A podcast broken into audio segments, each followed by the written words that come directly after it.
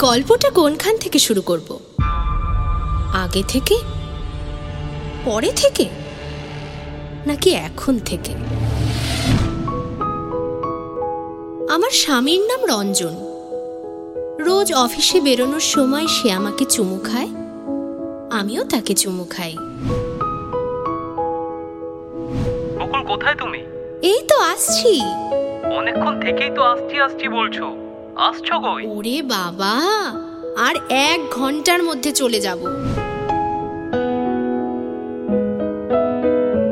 তুমি মায়ার খেলার গান রাখলে কেন? তোমার তো মায়ার খেলা পছন্দের নয়। তোমার ভালো লাগে তাই?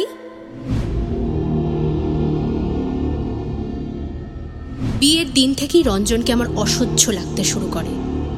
স্ত্রীর প্রতি তার এই গদগদ প্রেম দেখলে আমার বমি পায়। মাথায় আগুন জ্বলে।